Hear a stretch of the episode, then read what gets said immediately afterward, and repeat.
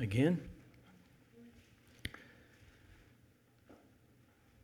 If you would, please here and Sovereign Grace at home in your living rooms. Break open your Bible. The book of Philippians, our text this morning will be Philippians chapter 1, verses 12 through 14.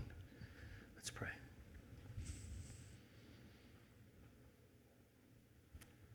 Father, we thank you for this wonderful gift, grace of your presence by the Spirit here in this room. I pray that that be true with members of this church sitting alone or with others at home. And I beg that you allow us to continue to worship over your word. May your word penetrate us as you see fit to the glory of your holy name. Amen. There are some passages in Scripture that must be grasped, be understood by the emotions, as well as the head. For instance, Abraham sacrificing his son Isaac.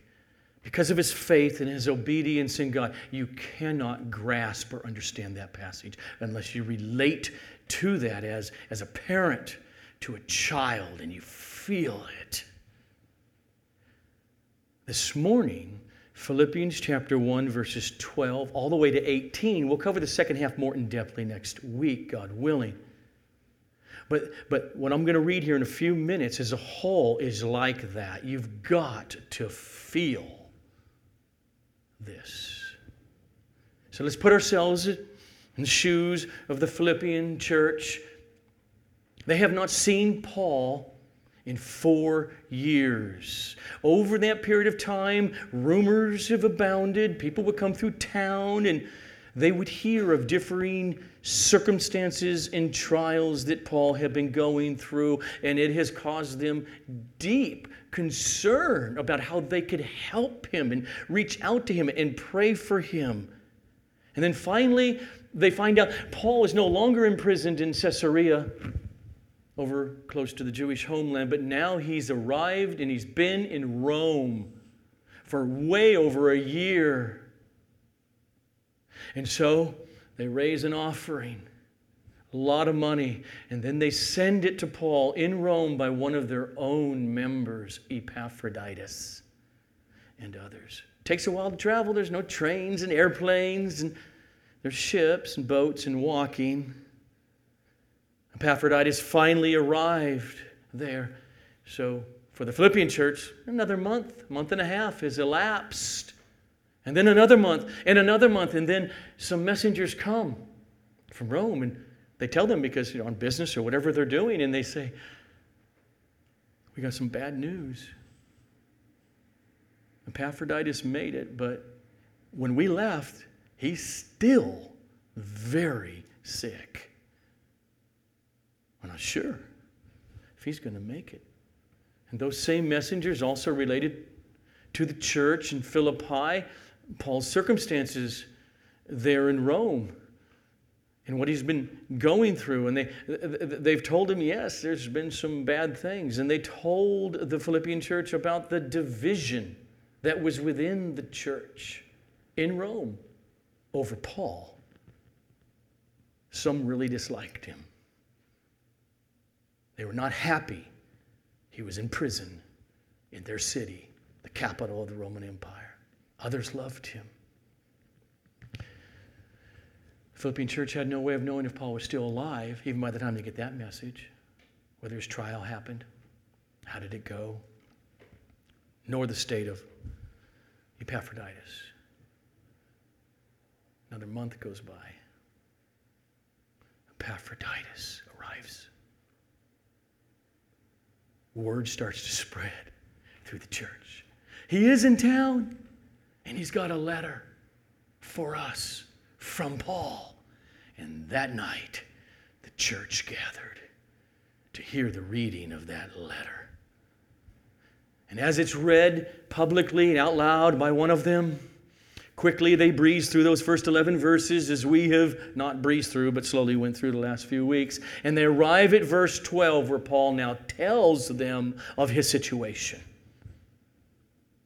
I want you to know, brothers, that what has happened to me has really served to advance the gospel so that it has become known throughout the whole imperial guard and to all the rest that my imprisonment is for Christ. And most of the brothers, having become confident in the Lord by my imprisonment, are much more bold to speak the word without fear. Some indeed, they preach Christ from envy and rivalry with me, but others from goodwill. The latter do it out of love, knowing that I am put here for the defense of the gospel.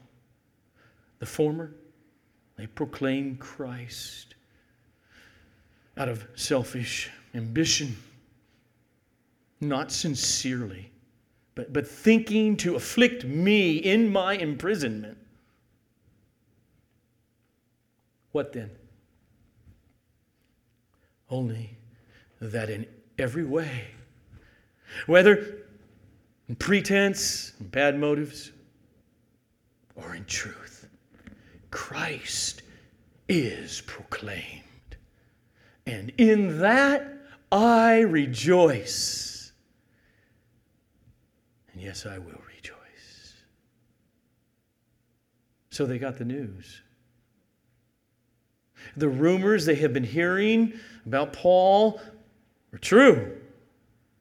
Many bad things have happened to him. He's still in prison. His future is still uncertain. There were a number of people within the church of Christ in Rome who had bad motives and intentions towards Paul. They're filled with jealousy and rivalry and envy to the point that they're trying to cause Paul problems, even in the way they would preach the gospel. But something else was true that Paul related to the Philippians, and that was this These things that I have been through have really served to spread the gospel. Verse 18 What then? Only that in every way, whether in pretense or in truth, Christ is proclaimed, and in this I rejoice. And so, from the flow of thought, we can read between those lines. It reveals to us that Paul clearly has some critics within the church in Rome. They thought their perspective was that Paul he had brought shame on the church. Shame on the gospel by getting himself arrested. His case still pending before Caesar, it could bring Christianity into ill repute. You can almost hear many of the believers in their, in their home groups meeting throughout the city of Rome, particularly those were, who were of Paul's critics, murmuring to one another He's constantly rushing into situations that a, a, wiser and a more cautious person would not do. Why did he have to go to Jerusalem in the first place? We heard rumors that Christians in every city were begging him not to go to Jerusalem. But he went anyway. Did he not know how much they hated his guts and how dangerous that would be in, our perspective and to the gospel. Is he an idiot? He went anyway. And now he makes all of us look like fools. He's sitting imprisoned, and the whole city knows this, this great Christian leader is going to go on trial. We all look like outlaws and aliens now. Something like that is the backdrop of verses 15 to 18. But with one skillful sentence, Paul shifts the Philippians legitimate concern for him. They love Paul. He planted them.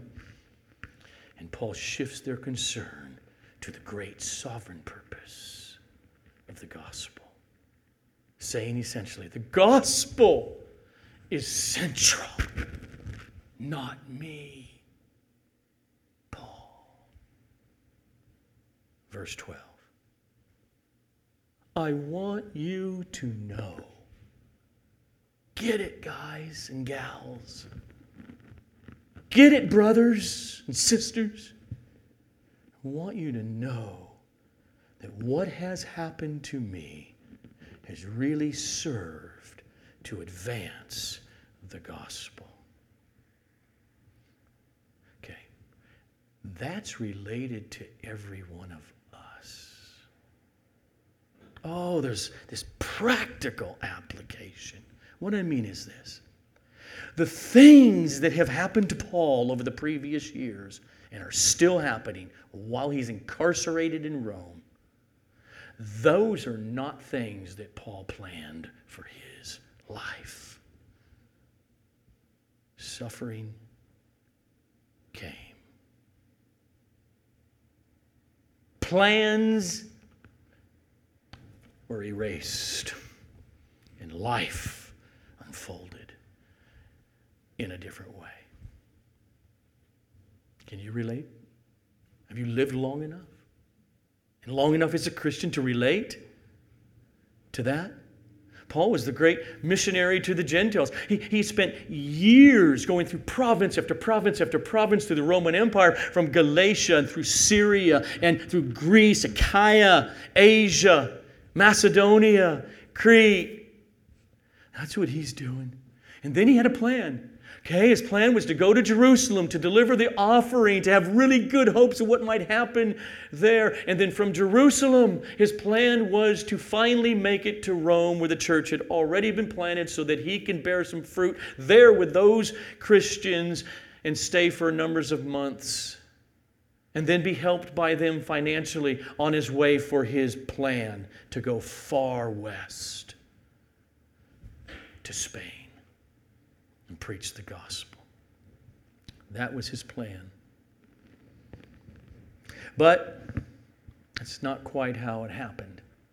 He did go to Jerusalem, and he was attacked by a mob in the temple grounds and beaten bloody and almost to death, and then spent two years incarcerated under Roman authority in the city of Caesarea finally appealed to Caesar, so they got to send him to Rome to have his trial before Caesar because he is a Roman citizen. And even on the way there, he goes through the horrific, scary experience of the shipwreck on the little island. He finally arrives in Rome. By the writing of this letter, he's now been in Rome for almost two years, still awaiting trial, not knowing whether he will live or die. He has no surety. And so Paul looks back at all of these happenings and he says, I want you to know, brothers, that what has happened to me has really served to advance the gospel. Think about that. All the frustration, all the delays, the physical suffering, Christians attacking him, And yet, this is overshadowed by the fact that in Paul's mindset, God is sovereign. And I can see the fruit. It is served to advance the gospel. He knew it was no accident. There is a theology of suffering here. There are different aspects of the theology of suffering for Christians in the New Testament. So, I want to do, I want to digress just for a second and show you that one of the purposes for Christian suffering is for their own growth. Correction. This, no, we can say, that's not Paul's suffering that he's laying out here. Though he experienced that kinds of suffering. Remember Second Corinthians? We got to the place where we despaired of life itself. But this happened to us in order that, and that's not Satan's purpose, it's God's purpose, in order that we may learn not to trust in ourselves, but in Him who raises the dead. And you can see that theology of suffering, that is God's sovereign hand of growing you, correcting you, really laid out if you'll turn there for a second. Hebrews chapter 12. Starting with verse 5, the writer says, And have you forgotten the exhortation that addresses you as sons? And then he goes on to quote Proverbs 3 11 to 12. My son, do not regard lightly the discipline of the Lord, nor be weary when reproved by him. For the Lord disciplines the one he loves and chastises every son whom he receives. And the writer goes on Christian, it is for discipline that you have to endure. God is treating you as sons in their suffering, which is throughout the book of Hebrews. For what son is there whom his father does not discipline? If you are left without discipline, in which all have participated, then you are illegitimate children and not sons. And besides this, we, we have had earthly fathers who disciplined us, and we respected them. Shall we not much more be subject to the Father? of spirits and live. They, our earthly fathers, disciplined us for a short time as seemed best to them. But God our Father disciplines us for our good, that we may share His holiness. For the moment, all discipline seems painful rather than pleasant. But later, it yields the peaceful fruit of righteousness to those who have been trained by it. So, some suffering for the Christian its purpose is instruction, discipline. It's intended to mold us into the image of Christ, to wean us away from love of the world, to deepen our relationship and trust in God. Many of you just look back on your own Christian life. Look back to experiences of some deep trials pain.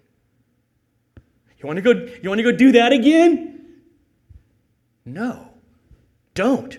But now, because you have 2020 hindsight, there's a part that says, I'm so happy in the long run I did go through that because of the growth in you, the lessons taught. But yeah, you know, yeah, you hate the suffering for its own sake. But oh, what he did in changing you to love Him more, to grasp reality and life better, to become more, mature because of that painful relationship, that painful experience physical, emotional. Okay. That's a clear theology of suffering laid out in the New Testament, but that was not Paul's suffering in this passage. Paul's here was a participation in suffering in order that the gospel might spread to others. And then Paul gives two examples in our text. Verse 13 is the first example, verse 14 is the second. So let's look at them. First, verse 13. But let's pick up with verse 12 and let it flow into it. I want you to know, brothers, that what has happened to me has really served to advance the gospel. So that, here it is.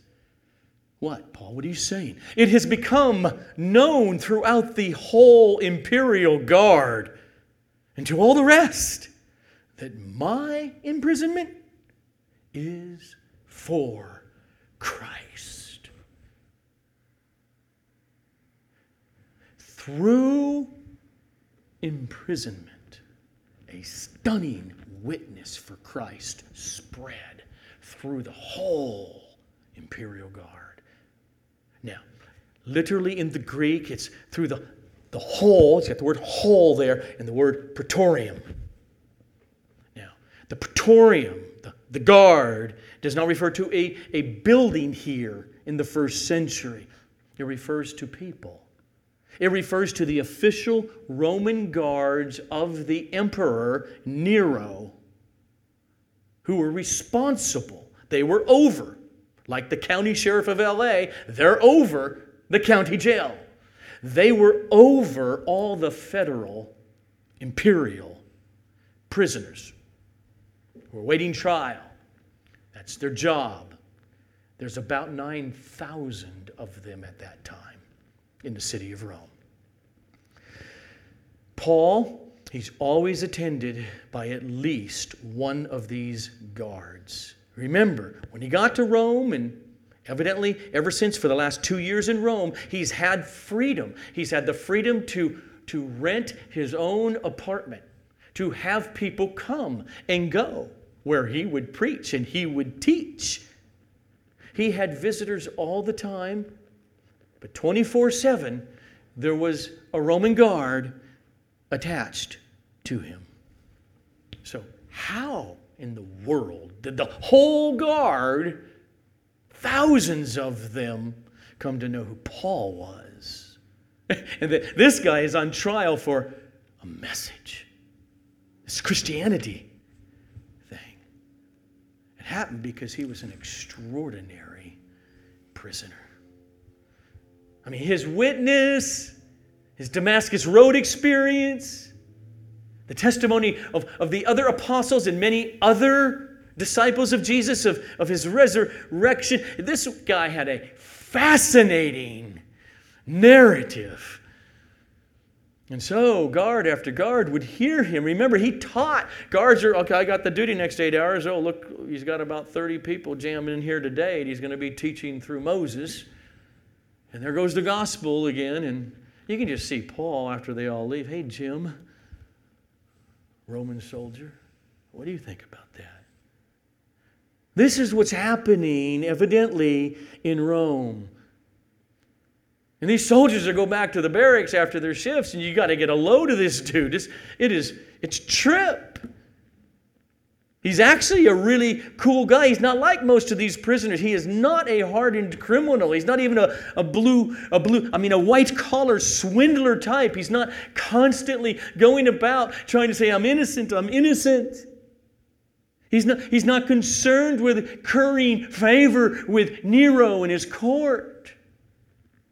All he does day and night is keep talking about this Jew named Jesus who was crucified 30 years ago in the eastern end of the Mediterranean. And if this, pri- if this prisoner is to be believed, he says that Jew was raised from the dead after crucifixion. Three days later, and he is alive today, ascended to the one holy, true God. And he says that the entire world, every one of us soldiers, every human being ever will stand before that man, Jesus, and be judged eternally. And he says, the only way, the only way to escape the holy wrath of God justly against us the only way to, to have an afterlife in bodily resurrection, in joy forever, to be in the good graces of this God, is that you must believe in His Son. This is what this guy preaches night and day. Clearly, some of them believed, were converted to Christ. Others weren't, but it was still a fascinating message. You got to go hear the story. See if you can get this shift. I mean, every day there's at least at least three if you only got one guard attached to them because you got first watch, second watch, third watch as they're changing shifts, going to Paul's apartment. He's a really good guy. He's different than most of these scumbags we have to deal with. Okay, that's in the background.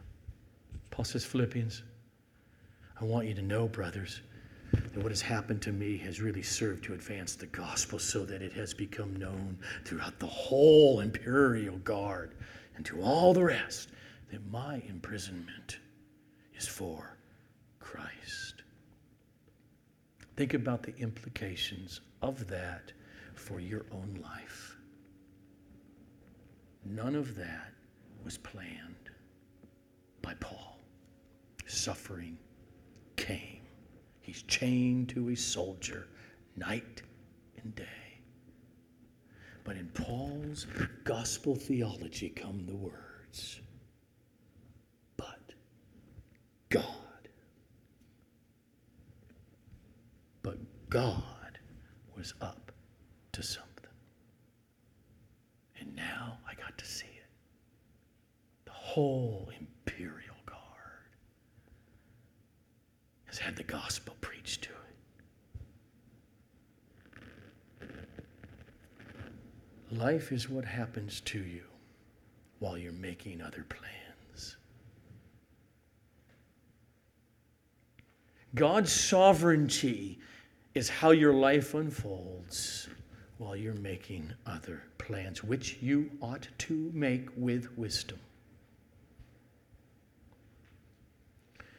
And therefore, whatever circumstances you find yourself in today, trust Him.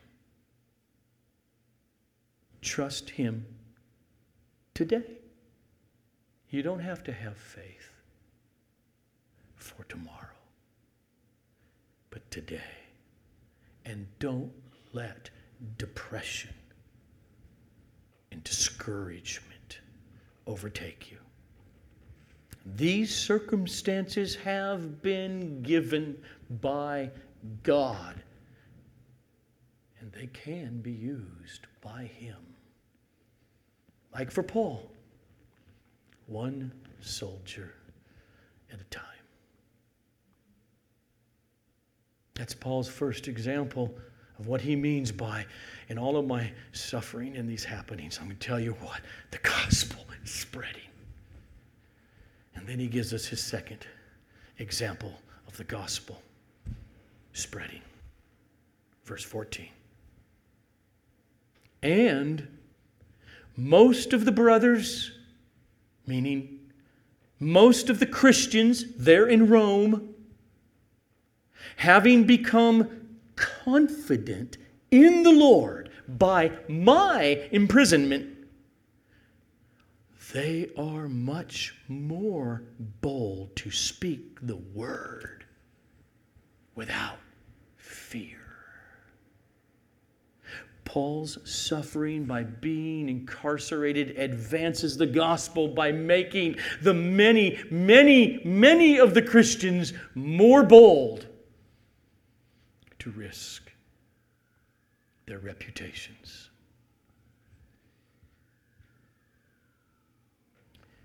They reasoned as they watched that Paul's loss of freedom, being incarcerated and awaiting trial by the civil government, it has caused the spread of the gospel as some of these soldiers have come into the community. You know what? Where we have been timid, we could risk shame, punishment, or incarceration. We can just go ahead like Paul and trust the Lord. And so the Holy Spirit who lived in Paul lived in them and in us. And it caused them to see Paul's persecution, circumstances, his imprisonment. And the Spirit, in Paul's example, put a backbone into their otherwise timid, fearful Christian souls. That's what happened. And church history has worked that way. Just remember the example that those, those five Wheaton College graduates set in the 1950s by being speared to death, trying to reach with the gospel the Auca Indians.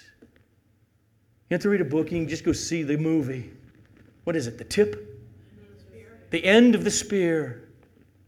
The result of that was two decades of Wheaton graduates flooding the mission field. Because they reasoned, like the, like the Roman Christians here, that those five deaths, they risked their lives with families that they left behind. You know what? Gospel is good. We can risk our necks in preaching the Word of God in dangerous circumstances more fearlessly. So, what about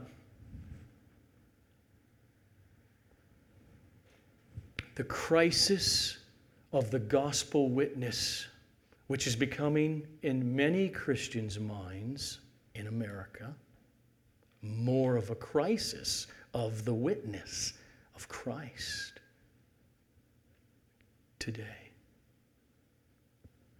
Okay. I'm going to go and say something, but I want to make sure I'm heard. The key word in everything I am going to say here is conscience. We are instructed in the New Testament by Paul on a few different occasions. The Corinthians, in Romans, that as Christians, when you come to a conviction with your conscience and wanting to walk with Christ, and you got other Christians who disagree with you and they're not there, be careful of being judgmental. That's the negative way to say it, toward them. So, where, for instance, there are many, many Christians throughout this land, most of us, when we're told millions of people are going to die, if you keep having church. Here's the numbers, and the hospitals will be overrun. Most of us said, even if you were one that even said, I doubt it, or others, maybe so, what do I know? We wanted to love our neighbors. Yeah, that would be a bad thing. So we willingly went to doing live Facebook with essential people in the room to do it. Because we don't want to kill people. Now, but at the same time, you bring in Romans 13, huge passage. God sets up civil government for a good purpose. Christians are called to obey civil government. Most always. There are many Christians who think, what, that's still here. If the government says do not meet its churches, my conscience says we shouldn't do that. And those Christians at this moment in history should be honored and respected. Don't become a conscience for them. Okay, are you hearing me? Okay, now that I've said that, I'm going to say this again and then explain what I mean.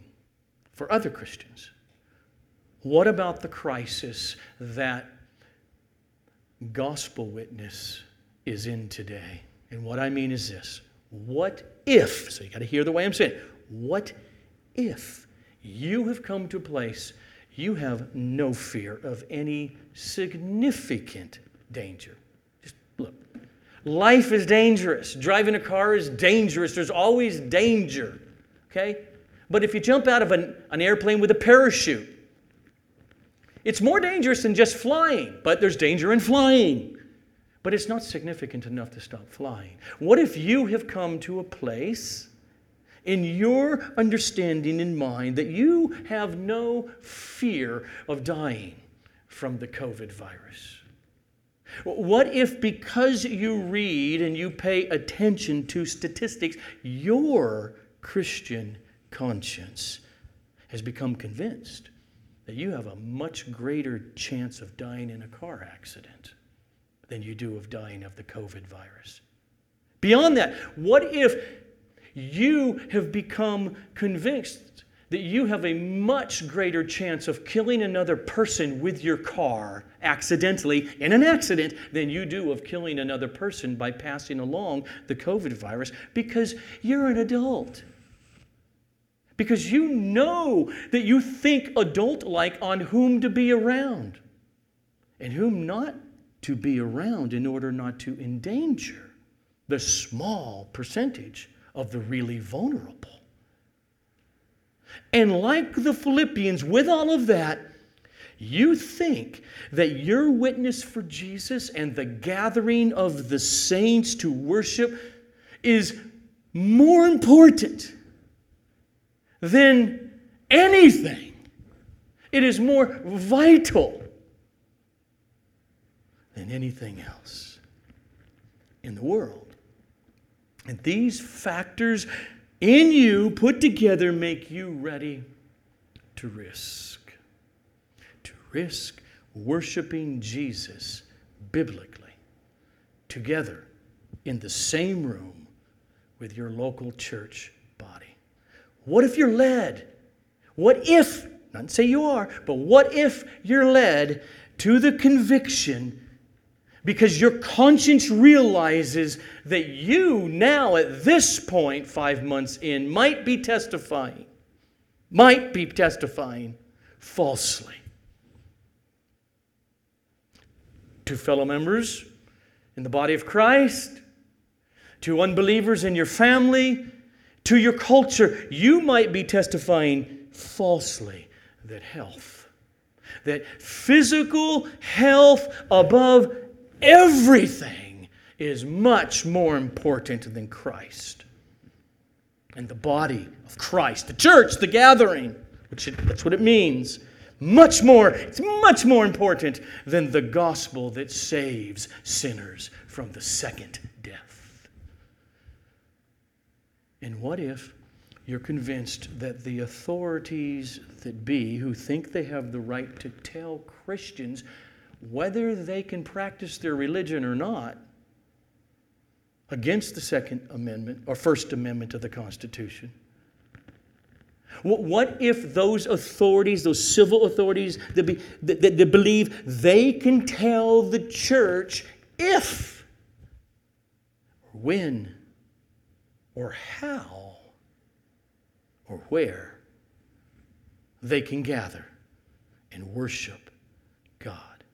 What if you were convinced also that they're basing this now clearly on fear mongering that the science doesn't support? Okay. That brings us back to the text. I'm just saying, if, and there are many Christians who are coming to this, and what one ought to hope on any sides of this stuff, that you don't come there in an unbiblical and unreasonable manner. Okay. But what if, what if your conscience has come to that place? But now you find that you fear man. And you fear culture. And you fear what many family members, neighbors, Facebook, you fear what the culture, and many will say because you understand that they have been instructed to think that you are going to go kill other people just because you want to worship Jesus with your local church body. The early church was accused in the first couple centuries, here and there. Rumors were about. They were accused of cannibalism because they met secretly to eat the body and the blood. Did they cower? because of persecution and lies and stop obeying the scripture that says, Don't forsake the gathering of yourselves together in order to sing, in order to preach, in order to take Holy Communion, in order to hang out and get in one another's lives and pray for one another in fellowship? No. So here, here's my message to this text, if, if that's you on that level or any other conscience level, when you find yourself in a place like that where your conscience says yes, but fear rises up and says no. Remember the confidence the Christians found in Paul's example.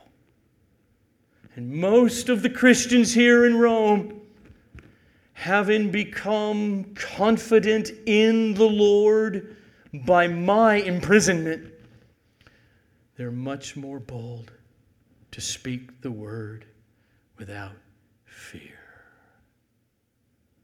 Paul risked to speak, risked to act in order to be faithful to the gospel in his conscience. He risked imprisonment by the civil government. And maybe, by the time of the writing of this letter, maybe having his head chopped off in a legal execution. The bulk of the first three centuries of the Christian church lived under terrible threats. Sporadically, yes, but the threats were always there. They lived under terrible threats from civil governments. Stephen Neill writes in his book, History of Christian Missions, quote, Undoubtedly, Christians under the Roman Empire had no legal right to existence and were liable to the utmost stringency of the law. Every Christian knew that sooner or later he might have to testify to his faith at the cost of his life. Might. There's risk always in this present world of being a Christian. It was always there for centuries in the Roman Empire until the 300s. It's there right now, really strong in China for believers. It's right there, really strong now in Iran and North Korea, and it was for decades on end in the 20th century behind the iron curtain of communist totalitarianism. Illegal to meet as Christians. And so they had to do it underground. So hear this sentence clearly. And not just concerning this issue, any issue. Risk is right if the gospel and your conscience, your conscience with the gospel comes to a conviction of the heart and of the mind that you should act or not act a particular way. Risk is right. It's not right because God promises you that you won't be thrown into prison or shamed by others. John the Baptist, he risked calling Herod publicly an adulterer. And he got his head cut off for it. And Jesus praised him. Paul, he risked many fellow Christians who loved him said, Paul, don't do it. Don't go to Jerusalem. He says, I have to. If need be, I'm willing to even die. He risked, he went to Jerusalem. His reward was being beaten almost to death. And now, at the writing of this letter, since that risk, it has been now four years in incarceration. So, what about what about us as Christians today in America?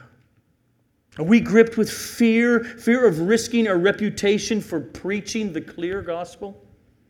Clear gospel, not the watered down evangelical, seeker sensitive gospel. Clarity for souls. Are we willing to risk preaching the clear exclusivity of Christ. That every human being is doomed to hell justly by a holy God unless they come to faith in Christ. That's an extremely unpopular message, much more today than it was 20 years ago in this country.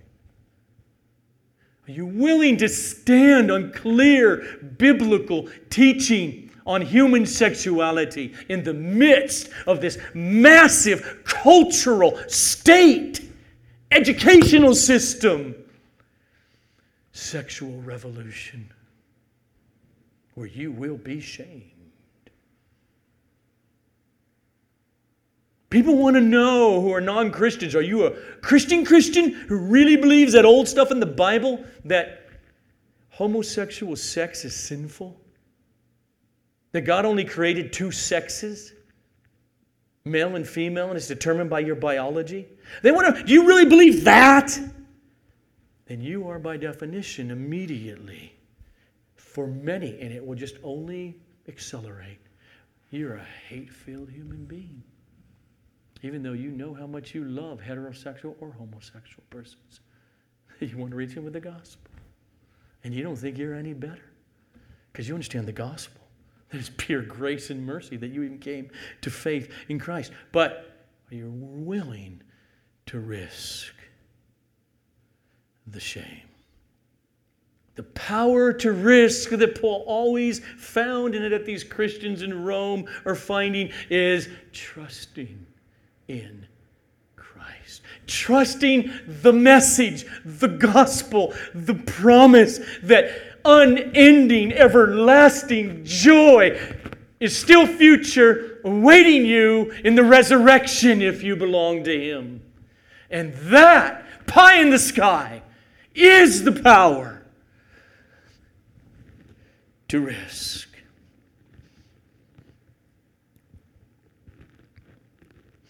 That power causes the believer to be more concerned about faithfulness to Christ than cowering in the face of suffering because of Christ. It says, If you shame me because of my love for and my walk with Christ, then I embrace it. And most of the brothers, having become confident in the Lord by my imprisonment, my shame,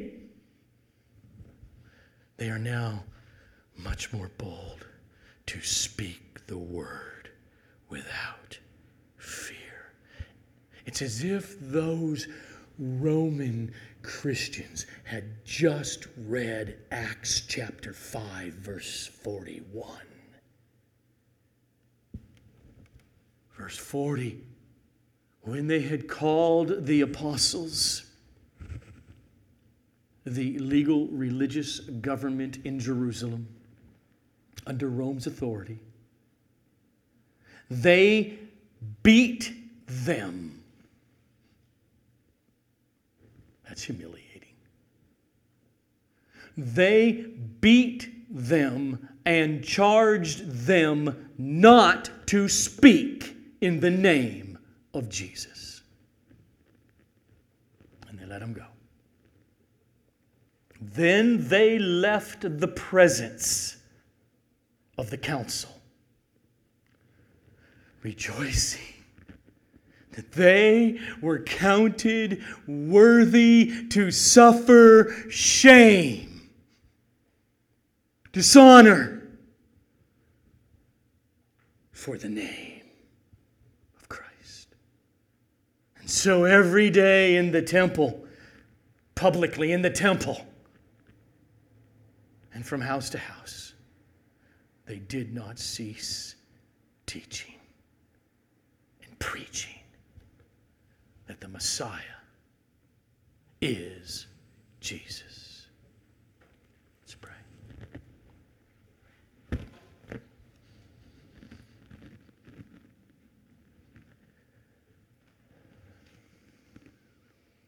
Father, uh, here at Sovereign Grace, your church everywhere, and attend thousands of assemblies. Even this morning, doing what we're doing, going Facebook Live with most members at home. Give your, give your church universal. Give the leaders of your churches wisdom. Give us, when conscience beckons, courage, fear, to always stand for the truth of the gospel, for the value and the preciousness of Christ. May we, even who differ on the shutdown issue, may we be those who, like Paul, on either side, saying, Father, I always want, whether in life or death or shame or persecution or goodwill, to have Christ honored in my body. Draw all of us, saints, this way to you, to the glory of your holy name.